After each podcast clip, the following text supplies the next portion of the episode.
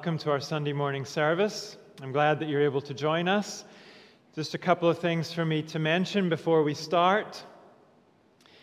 After this service, starting at, at 12 o'clock, there will be uh, coffee time online.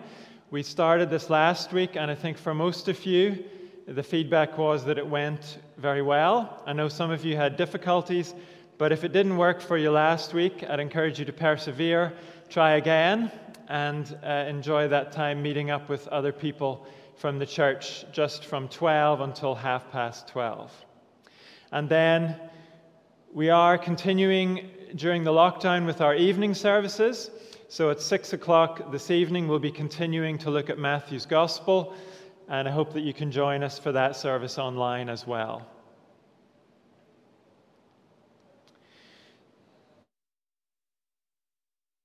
With a Bible reading.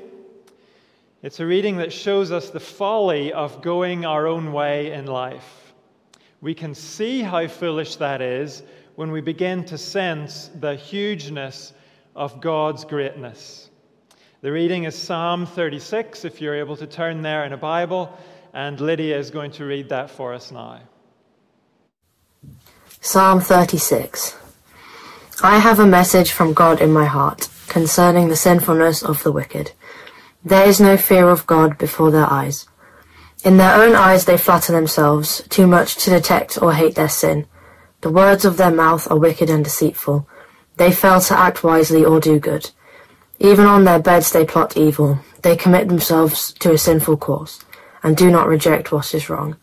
Your love, Lord, reaches to the heavens, your faithfulness to the skies. Your righteousness is like the highest mountains your justice like the great deep. You, Lord, preserve both people and animals. How priceless is your unfailing love, O God. People take refuge in the shadow of your wings. They feast in the abundance of your house. You give them drink from your river of delights, for with you is the fountain of life. In your light we see light. Continue your love to those who know you, your righteousness to the upright in heart. May the foot of the proud not come against me, nor the hand of the wicked drive me away. See how the evildoers lie fallen, thrown down, not able to rise.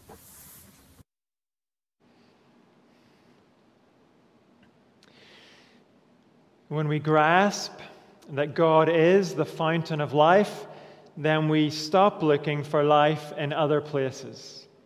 When we taste God's unfailing love, then we will not be satisfied with any other love. Our next song reminds us when we have God Himself, we have an anchor that will always hold. Let's join in singing, We Have an Anchor.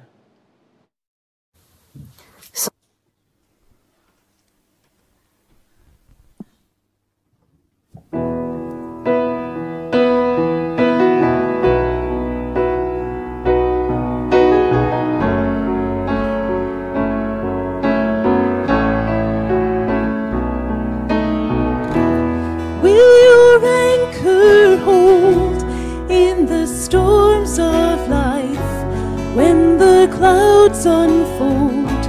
Their wings of strife when the strong tides lift and the cables strain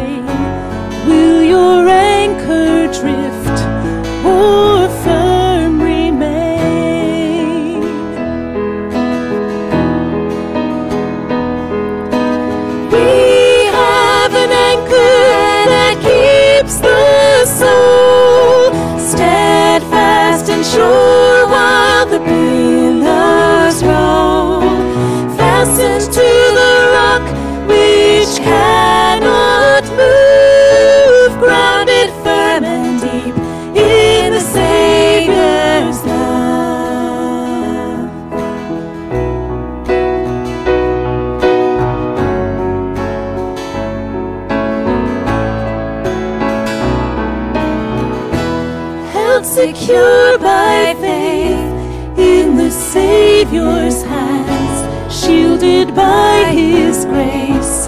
On Christ we stand,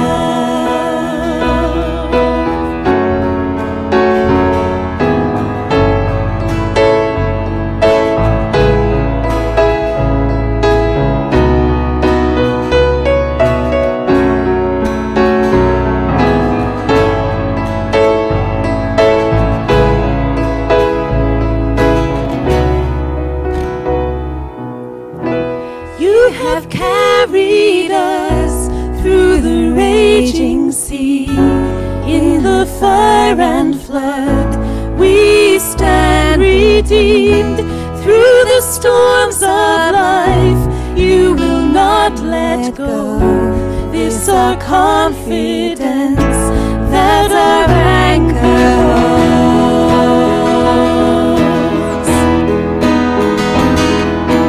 We have an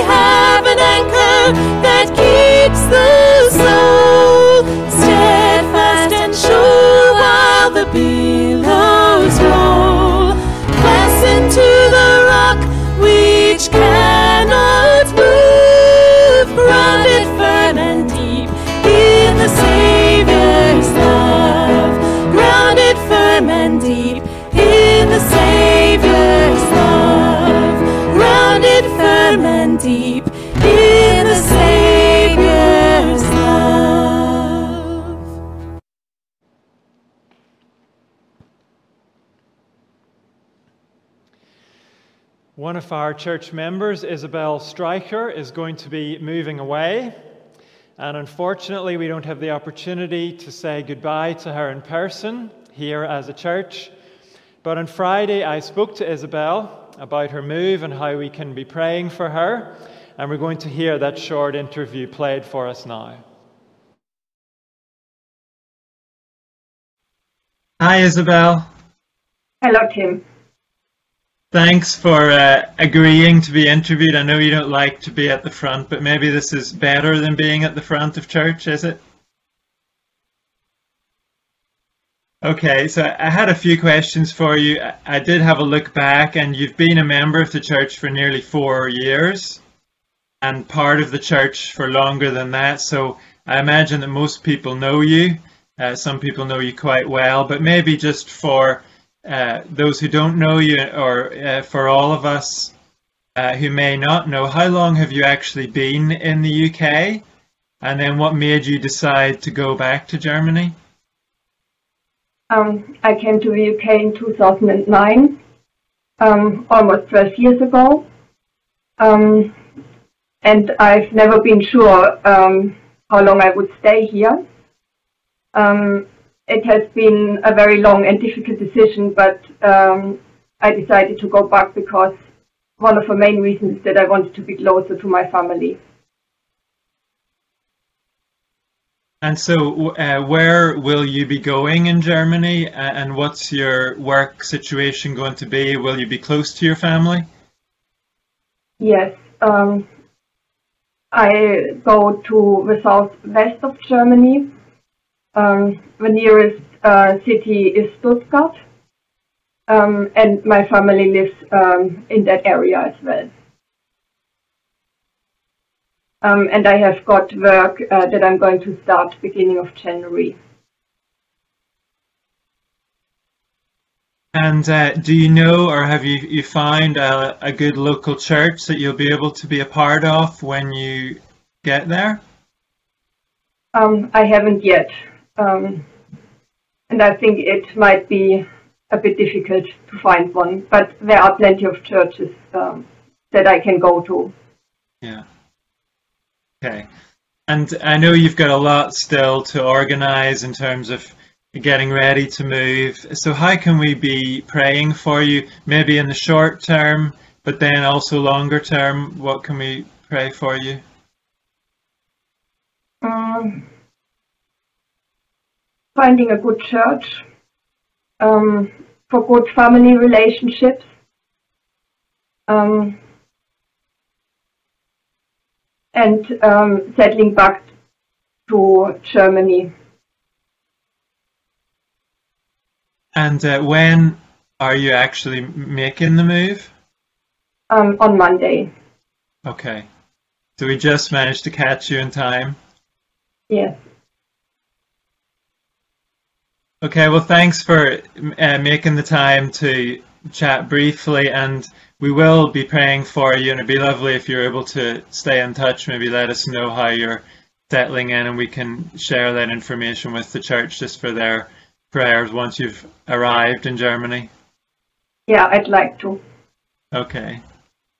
Thanks, Isabel. We will uh, miss you, but we will definitely be praying that you find a good church family uh, in your new place. Thank you.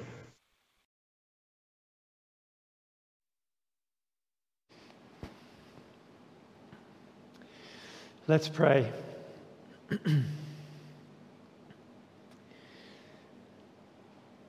Father, we have read this morning about your love that reaches to the heavens and your faithfulness that reaches to the skies. And so we can pray with confidence continue your love to those who know you. We can pray that with confidence because of Jesus. When our life is anchored in Him, we know that your love will never fail us. And we pray particularly for Isabel this morning as she makes this move back to Germany. We pray that she will have confidence and assurance that your love to her continues we ask for your help as she settles into a situation that will be familiar in some ways, but also what will be a significant change in other ways. We ask you to help her in her family relationships. Help Isabel to be a living testimony to her family of your goodness. And we especially pray that Isabel will find a church not just a church, but a family of believers who love Jesus and who love one another. We pray that she will find friends who will walk with her as she follows Jesus. And we pray too for one another. Help each of us to find our refuge and our satisfaction in you. Help us to keep our eyes on you all the time. Bring your word to us clearly and as we listen to you, help us to see things clearly. Amen. Our next song is a prayer that our vision would be filled with God Himself. Let's join in singing, Be Thou My Vision.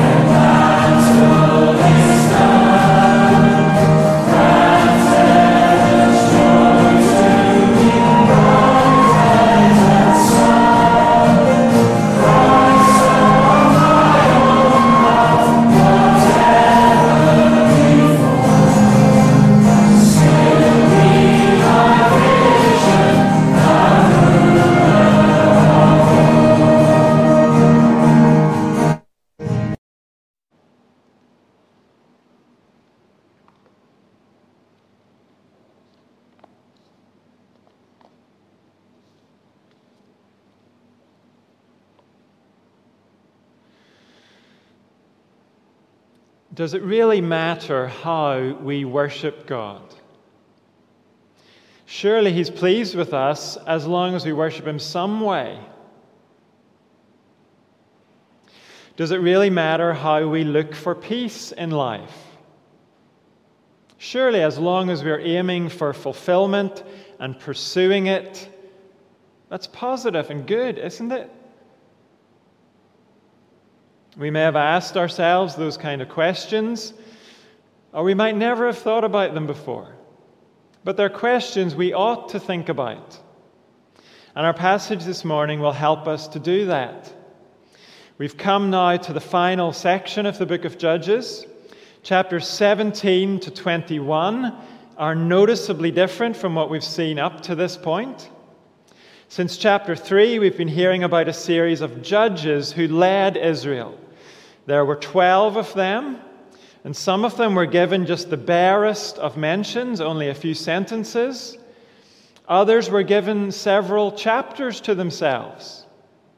But with the death of Samson in chapter 16, the focus on the judges is now over. Chapters 17 to 21 focus on the lives of ordinary Israelites. And something else is different too. We saw the judges dealing with Israel's enemies, external threats to Israel's existence and peace. The focus of the judges was mainly on delivering Israel from those enemies from outside the Moabites, the Midianites, the Ammonites, and most recently the Philistines, who Samson tangled with for 20 years. But now, in this final section of the book, the focus is no longer on enemies from outside, it's on ordinary life in Israel. How do ordinary people think? How do they live? What do they live for? So, with that in mind, we're going to look this morning at chapters 17 and 18. If you have a Bible, it would be helpful to turn there, and we'll read both of these chapters. Now, a man named Micah from the hill country of Ephraim said to his mother, the 1100 shekels of silver that were taken from you, and about which I heard you utter a curse, I have that silver with me. I took it. Then his mother said, The Lord bless you, my son. When he returned the 1100 shekels of silver to his mother, she said, I solemnly consecrate my silver to the Lord for my son to make an image overlaid with silver. I will give it back to you.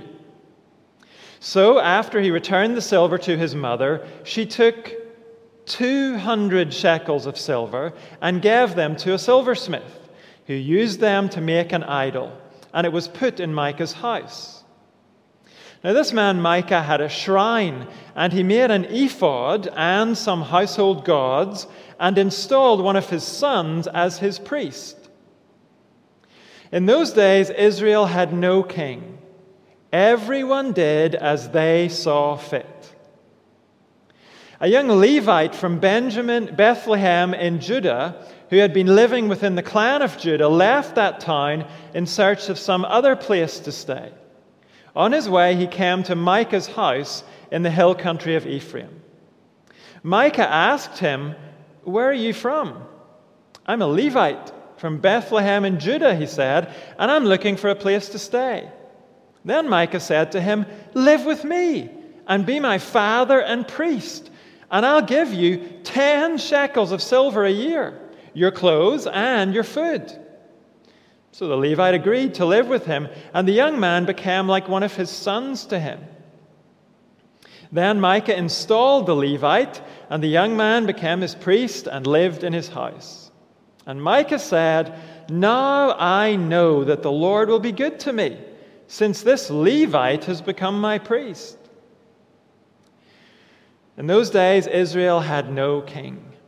And in those days, the tribe of the Danites was seeking a place of their own where they might settle, because they had not yet come into an inheritance among the tribes of Israel. So the Danites sent five of their leading men from Zorah and Eshtaol to spy out the land and explore it. These men represented all the Danites. They told them, Go, explore the land. So they entered the hill country of Ephraim and came to the house of Micah, where they spent the night. When they were near Micah's house, they recognized the voice of the young Levite. So they turned in there and asked him, Who brought you here? What are you doing in this place? Why are you here? He told them what Micah had done for him and said, He has hired me, and I am his priest. Then they said to him, Please inquire of God to learn whether our journey will be successful. The priest answered them, Go in peace. Your journey has the Lord's approval. So the five men left and came to Laish, where they saw that the people were living in safety, like the Sidonians, at peace and secure. And since their land lacked nothing, they were prosperous. Also, they lived a long way from the Sidonians and had no relationship with anyone else. When they returned to Zorah and Eshtaol, their fellow Danites asked them, How did you find things? They answered, Come on, let's attack them. We've seen the land and it is very good. Aren't you going to do something? Don't hesitate to go there and take it over. When you get there, you will find an unsuspecting people and a spacious land that God has put into your hands, a land that lacks nothing whatever. Then 600 men of the Danites, armed for battle, set out from Zorah and Eshtaol. On their way, they set up camp near Kiriath Jearim in Judah. That is why the place west of Kiriath Jearim is called Mahane Dan to this day. From there, they went on to the hill country of Ephraim and came to Micah's house. Then the five men who had spied out the land of Laish said to their fellow Danites, Do you know that one of these houses has an ephod, some household gods, and an image overlaid with silver? Now you know what to do. So they turned in there and went to the house of the young Levite at Micah's place and greeted him. The 600 Danites, armed for battle, stood at the entrance of the gate. The five men who had spied out the land went inside and took the idol, the ephod, and the household gods, while the priest and the 600 armed men stood at the entrance of the gate. When the five men went into Micah's house and took the idol, the ephod, and the household gods, the priest said to them, What are you doing? They answered him, Be quiet. Don't say a word. Come with us and be our father and priest. Isn't it better that you serve a tribe and clan in Israel as priest rather than just one man's household? The priest was very pleased. He took the ephod, the household gods, and the idol and went along with the people. Putting their little children, their livestock, and their possessions in front of them, they turned away and left. When they had gone some distance from Micah's house, the men who lived near Micah were called together and overtook the Danites. As they shouted after them, the Danites turned and said to Micah, What's the matter with you that you called out your men to fight? He replied, You took the gods I made and my priest and went away. What else do I have? How can you ask, What's the matter with you? The Danites answered, Don't argue with us, or some of the men may get angry and attack you, and you and your family will lose your lives. So the Danites went their way, and Micah, seeing that they were too strong for him, turned round and went back home. Then they took what Micah had made and his priest and went on to Laish against a people at peace and secure. They attacked them with the sword and burned down their city. There was no one to rescue them because they lived a long way from Sidon and had no relationship with anyone else. The city was in a valley near Beth Rehob. The Danites rebuilt the city and settled there. They named it Dan after their ancestor Dan, who was born to Israel, though the city used to be called Laish. There, the Danites set up for themselves the idol and Jonathan, son of Gershom, the son of Moses and his sons were priests for the tribe of Dan until the time of the captivity of the land. They continued to use the idol Micah had made. All the time, the house of God was in Shiloh. This is God's word. We introduce chapter 17 to 21 by saying they focus on ordinary life in Israel. And having now read chapters 17 and 18, our reaction is probably, What a mess! This is What a Mess Part 1 because it gets worse in the next chapters. But we'll worry about that next week. This Mass is enough for us to get on with now. As we read this passage, I would guess most of us had a hard time making sense of it. People are saying strange things and they're behaving in strange ways. And the things they say don't seem to match up with the things that they do. Welcome to ordinary life in Israel during the time of the judges. But before we give up hope of making sense of this, we need to notice one statement that gives us the key to solving this puzzle. It's actually the key to the whole of chapters 17 to 21. It appears several times in these chapters, and the first time is here in chapter 17, verse 6. In those days, Israel had no king. Everyone did as they saw fit. Literally, everyone did what was right in their own eyes. The writer of Judges wants us to read these chapters and understand this is what life is like when everybody does what is right in their own eyes. This is not unusual. It is typical of how things go when everyone decides for themselves what's right and wrong, rather than doing what is right in the eyes of the Lord. That is how life on earth is supposed to be. Men and women were created to live under God's good authority. His word was to direct their lives, and that's how it was in the only paradise there has ever been on this earth the Garden of Eden. And that is how it will be in God's new heaven and earth. And that is our only pathway to a truly peaceful, just, and prosperous society in the meantime, in between Eden and the new heaven and earth. But, says the writer of Judges, let me show you how things go when a society stops caring what is right in the eyes of the Lord and lives according to what is right in their own eyes. Why in this verse does the writer also mention the lack of a king in Israel? Well, it's not because any old king will solve the problem. The rest of Israel's history proves the wrong kind of king is no help at all. And Israel ends up having a, string of those. So it's not a case that any old king will fix it, but the rest of the Old Testament promises a particular king who will himself do what is right in the eyes of the Lord and he will lead his people to do the same. In other words, according to the Bible, the way out of this mess and the general mess of the human race is through a specific king who is completely devoted to God's will and leads according to God's will. But at this point in history, that faithful king is a long, long way off. And what we find is everybody is making up the rules as they go along. Everyone is deciding for themselves what's good and bad in life. And here is the mess that comes from that.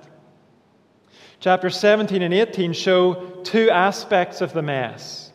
First, the mess with regard to pleasing the Lord, and second, the mess with regard to finding peace. First, in chapter 17, how not to please the Lord. Worship Him in your own way. In chapter 17, verse 1, we're introduced to a man called Micah. He has a great name. His name means, Who is like the Lord? And it turns out Micah and his mother are quite interested in the Lord. They want the Lord to be good to them, and they are keen to worship the Lord. But they do it in their own way. And it's all a mess. In verse 2, we learn that Micah's family are very wealthy. Micah's mother has had 1,100 shekels of silver stolen from her. Back in chapter 16, the Philistine leaders offered Delilah 1,100 shekels each if she would betray Samson. And we said at the time that combined amount equated to millions in today's money.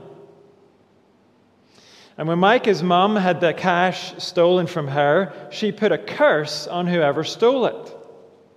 Apparently, it wasn't just a few angry swear words, she said something more intentional to try and bring trouble on the person who'd taken her money.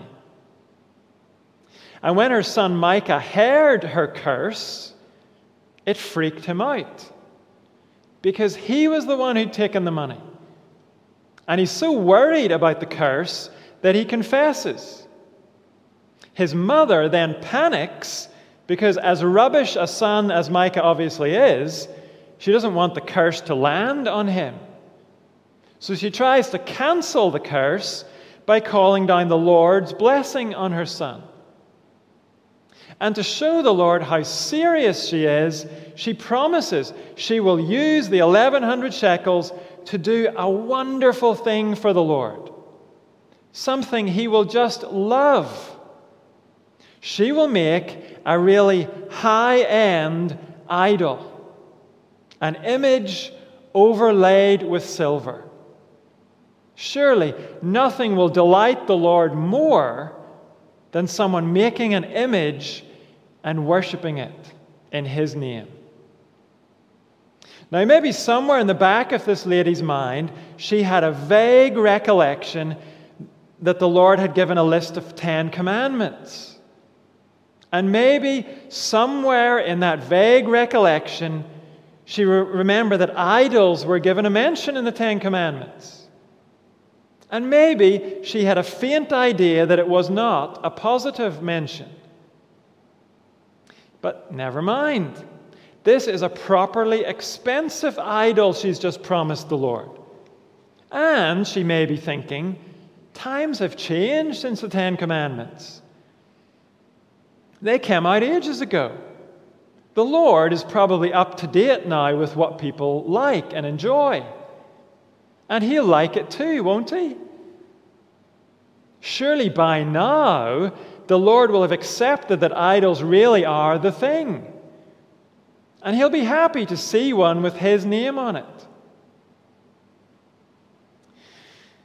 But then, having made this wonderful commitment to the Lord, wonderful as she sees it anyway, after making the commitment, Micah's mom begins to think that, well, 1100 shekels really is quite a bit of money.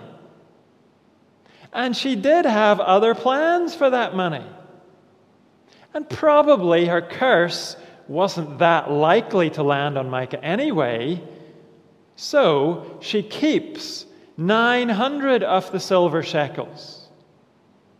And she gives 200 to the silversmith, who makes a slightly less grand idol. And it turns out Micah himself is quite into worship. Yes, he's a thief, he's willing to steal from his own mother. But verse 5 says he has a shrine, literally, a house of God. And in his house of God, Micah has an ephod and some household gods to go with his new silver idol. Household gods were miniature idols, they were little trinkets that were thought to bring good luck. So Micah is well set up. He has his own little worship center. And things are just about to get a whole lot better as Micah sees it. Because verse 7 says, A young Levite from Bethlehem in Judah, who had been living within the clan of Judah, left that town in search of some other place to stay.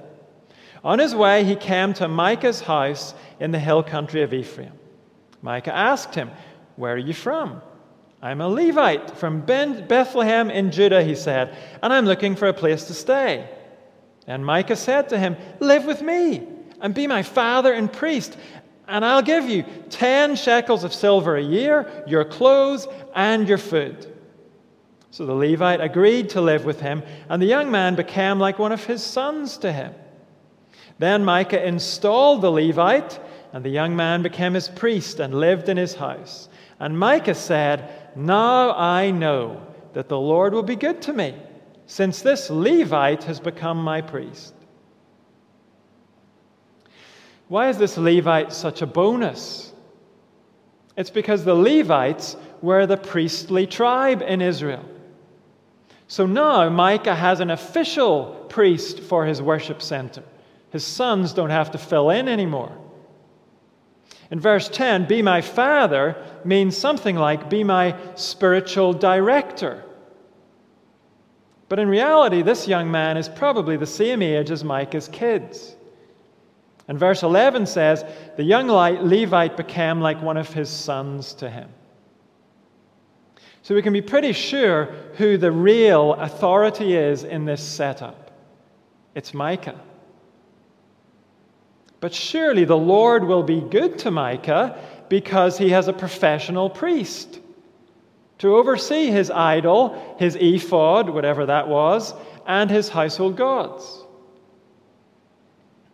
Micah doesn't care that there's only one true house of God.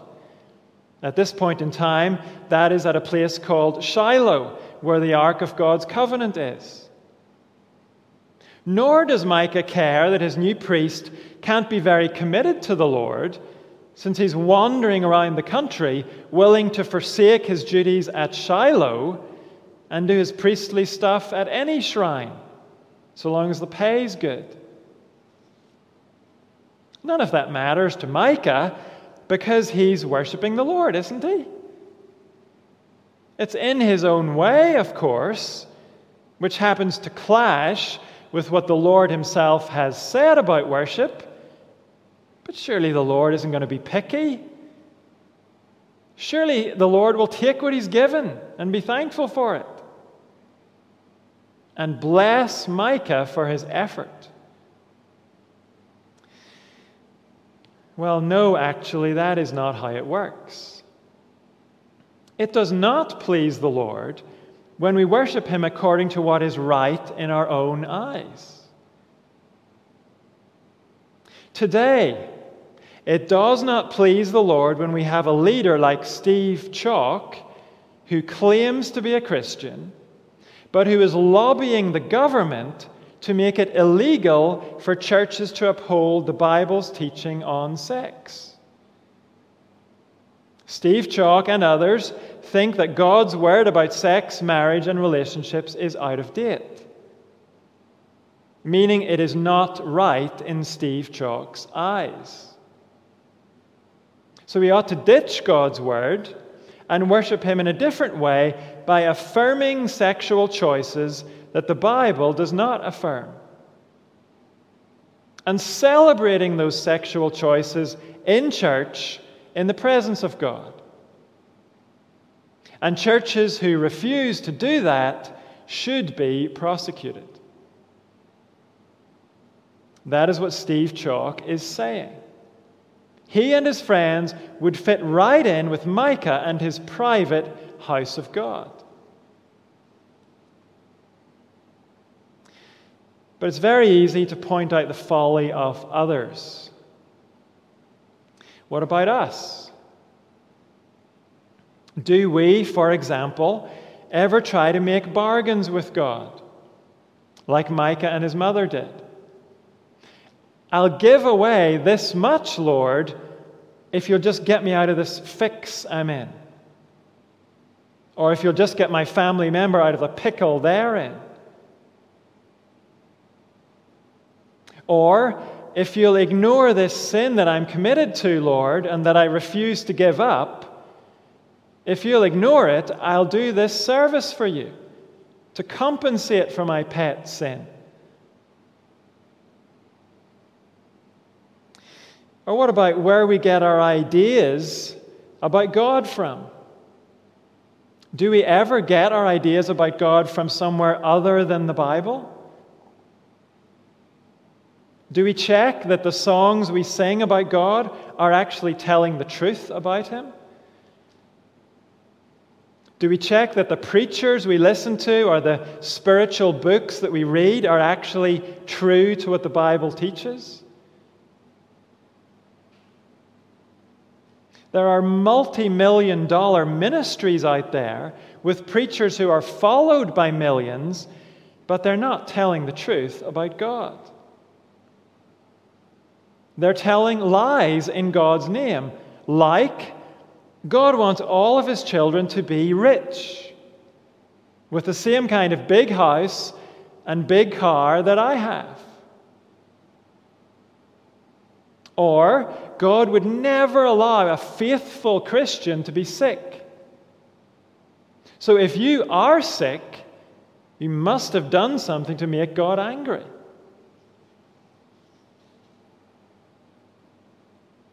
Actually, what makes God angry is that kind of false teaching being delivered in His name. You and I can be as religious as we like. We can be as fervent as we like about our religion.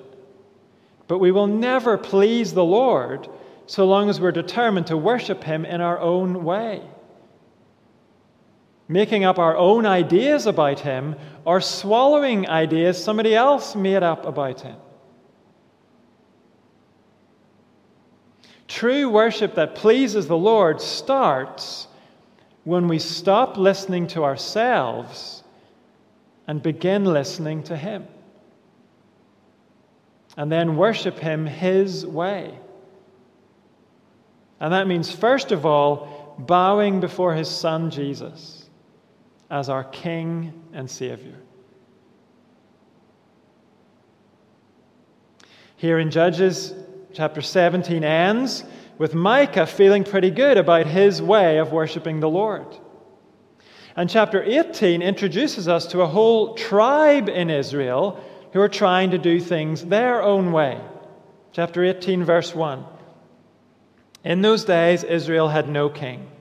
And in those days, the tribe of the Danites were seeking a place of their own where they might settle, because they had not yet come into an inheritance among the tribes of Israel. So the Danites sent five of their leading men from Zorah and Eshtaol to spy out the land and explore it. These men represented all the Danites. They told them, Go, explore the land. So they entered the hill country of Ephraim and came to the house of Micah, where they spent the night. When we read in verse 1, and when we read that verse, we might think that Dan was not allocated any inheritance, that they had been forgotten about, or that they had been treated unfairly in Israel. But in fact, when the Israelites entered the land of Canaan under the leadership of Joshua, the tribe of Dan was allocated land, along with all the other tribes. Joshua chapter 19 describes quite precisely where that land was. Here. The trouble was, in order to claim that inheritance, the Danites had to fight for it. They had to fulfill their mission as God's people. They would do that by bringing God's judgment on the Canaanites who were living there and driving them out. And chapter 1 of this book told us the Danites didn't have the stomach for that fight.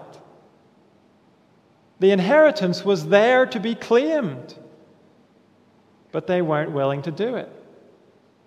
Or more accurately, they made a half hearted effort and then they gave up because it was hard work. So, here in chapter 18, when verse 1 says the Danites had not yet come into an inheritance, it means they had not done the hard work of claiming the inheritance that was earmarked for them. What they've decided to do instead is to go searching for a different place, a place they can take easily. So they send out these five spies to go and explore the land. I wonder, does that ring any bells for you? Does it remind you of any other incident in biblical history? Well, generations before this, when Israel had escaped from slavery down in Egypt, the Israelites sent spies to explore the land of Canaan as a whole. Because Canaan was the promised land. It was a fruitful place, it was a place where Israel could find rest. It was there for the taking, it was the inheritance God had for them. And they sent out spies to explore it. That was generations before this.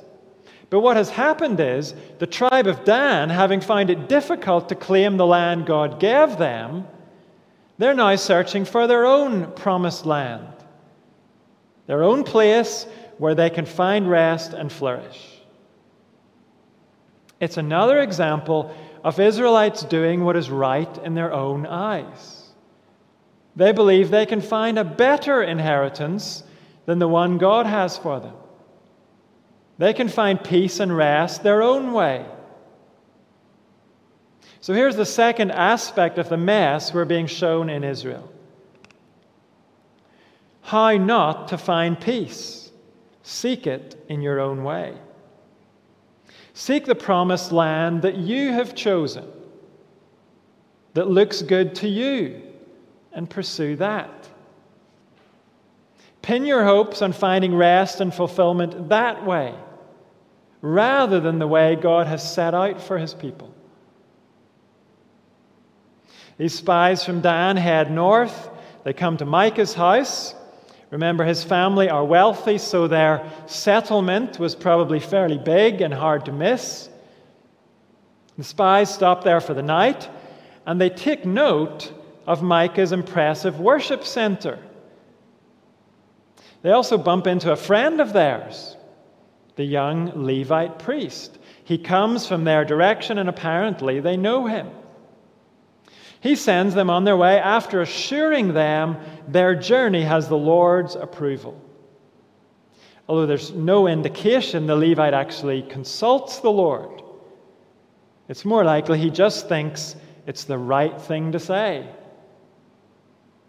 The five Danite spies then trek all the way up here to a place called Laish. And chapter 18, verse 7 says So the five men left and came to Laish, where they saw that the people were living in safety, like the Sidonians, at peace and secure. And since their land lacked nothing, they were prosperous. Also, they lived a long way from the Sidonians and had no relationship with anyone else. There's some debate among commentators as to whether Laish was within the original borders of the Promised Land. It appears that way on our maps, but at best, it was on the very outer edge of the Promised Land, and more likely, it was just outside the outer edge. But as we've seen, the significant point is this place was definitely not the territory promised to the Danites. However, it is very attractive. Historians confirm it was a well watered place, and the people there are not warlike. Secure here seems to mean that they feel secure. It doesn't mean the city is well fortified. That does not seem to be the case. The people of Laish are also isolated, and they like it that way. But that is attractive for the spies from Dan because it means Laish will be easy to take. Dan can overwhelm these unsuspecting people, and nobody else is going to come to back them up. The people of Laish have no allies to turn to or call on. So, this place becomes the new promised land for the Danites. Forget the place God had for them. That was too hard. This place will be easy to take. This is where the Danites will look for peace. This is where they hope to rest and prosper. This place is right in their eyes. So the spies go back to the rest of the tribe. They assure the tribe this is the place God has for them, even though it's actually far away from the place God earmarked for them. And the tribe doesn't hesitate. 600 men set off with their families, their livestock, and their possessions. Probably this is the first wave of the migration. The best warriors and their families are sent on ahead. They set off, and on the way, the five spies who are guiding the 600, they make sure that everybody calls in at Micah's place to steal the great worship equipment they'd seen earlier and to steal Micah's Levite. At first, the Levite is hesitant, but as soon as they offer him a bigger congregation and probably a raise in salary, the writer of Judges tells us he was very pleased. He packs up the worship equipment and he goes along with the Danites. It was right in his eyes to become an idol priest for Micah, and now it's right in his eyes to steal from Micah and become an idol priest for the Danites. It's a better paying, more prestigious position. Why would he say no? He can find his own personal peace and prosperity among these people, he thinks. It seems Micah was not at home when this theft happened, but verse 22 tells us what happens when he gets home. When they had gone some distance from Micah's house, that's the Danites, the men who lived near Micah were called together and overtook the Danites. As they shouted after them, the Danites turned and said to Micah, What's the matter with you that you called out your men to fight? He replied, You took the gods I made and my priest and went away. What else do I have? How can you ask, What's the matter with you? The Danites answered, Don't argue with us, or some of the men may get angry and attack you and you attack you, and you and your family will lose your lives. So the Danites went their way, and Micah, seeing that they were too strong for him, turned round and went back home. That's how Micah's story ends. He discovers when we try to worship God our way, the little religion we make for ourselves will amount to nothing in the end and we will be left with nothing. The things we clung to will melt away. And we will be without God and without hope forever. We are wise to listen to God's word and worship Him His way. That's the way to eternal blessing.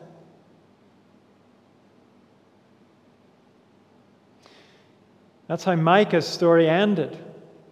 In his own words, he was left with nothing. What about the Danites? How does it end for them? Well, they carry on to Laish, they attack the city, they burn it down, then they rebuild it and settle there, renaming the place Dan. They believe this is their place of rest. This is where they will be at peace. But it doesn't turn out that way. Look down to verse 30. There the Danites set up for themselves the idol.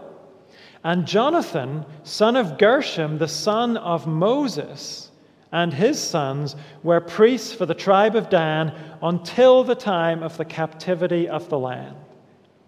They continued to use the idol Micah had made all the time the house of God was in Shiloh.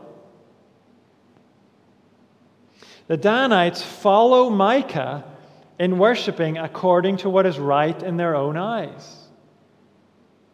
And here at the very end, the writer of Judges gives us some information he has carefully been holding back until now.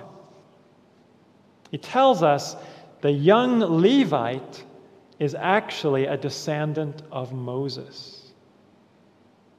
It was through Moses God had delivered his word to Israel. Moses met with God on Mount Sinai and he carried God's law back to the people. But here is one of Moses' descendants leading Israelites in worship that is not pleasing to God because it seeks God's blessing while defying God's word.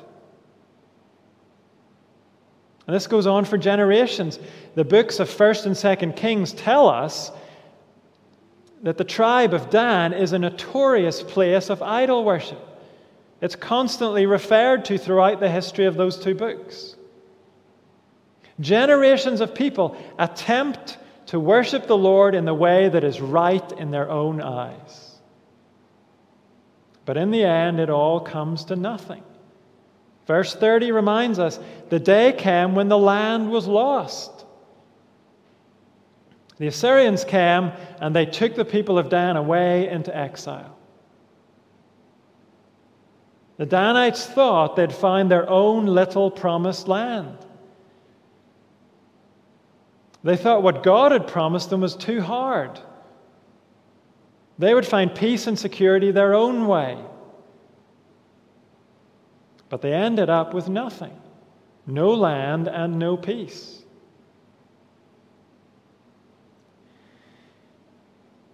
I wonder if we can make a similar mistake. God's word tells us our only true security comes from trusting in Jesus. It tells us true rest and peace will come when we follow Jesus all the way home to Him. And the Bible is very honest. Until then, until we are in His presence, we will have trouble. Living by faith in Jesus in obedience to God's word will often seem hard. And so it's easy to start looking for security and peace in other ways, in other places. If we had this, we'd be satisfied, we think. If only this would work out, we'd be secure, we could rest. At the moment. How many of us are staking our hope in a vaccine for coronavirus? Then we can stop being afraid because we'll be safe when the vaccine comes. Then we can find peace again because we can get back to normal. We've only been frustrated and irritable because of all the disruption we've had to live with in recent months. When the vaccine comes, it'll be great. Or maybe not. Because in reality, life will not suddenly become secure. There will still be dozens of things to be afraid of and to be insecure about. Hundreds of things if we really put our mind to it. And are we really going to become patient, cheerful, warm hearted people when life goes back to normal? Were we all like that back in February before the virus hit?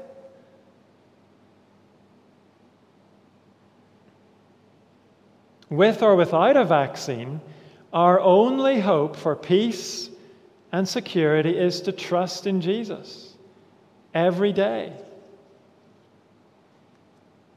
and follow Him every day, listening to His word, trusting His promises, obeying His commands. When this crisis is over, there will always be something else to rock our boat and to cast a shadow over our lives. We cannot live our lives saying endlessly, when this is over, it'll be okay. When this goes away, I'll not be afraid anymore. There will always be another crisis. Our only way to peace is not to try and wish all the crises away. The way to peace is to face each one with our hope in Jesus. He is our peace, He is our security, He is our anchor in every storm. Yes, our faith is weak.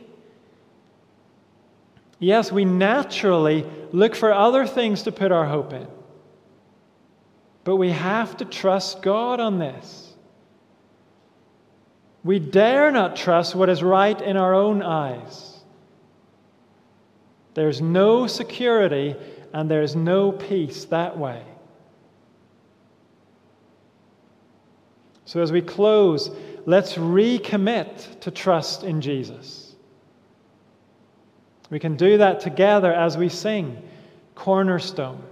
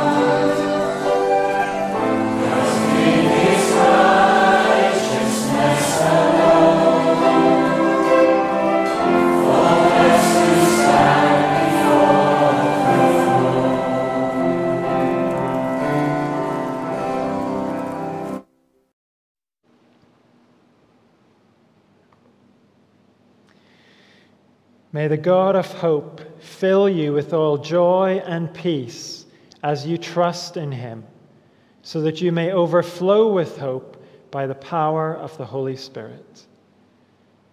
Amen.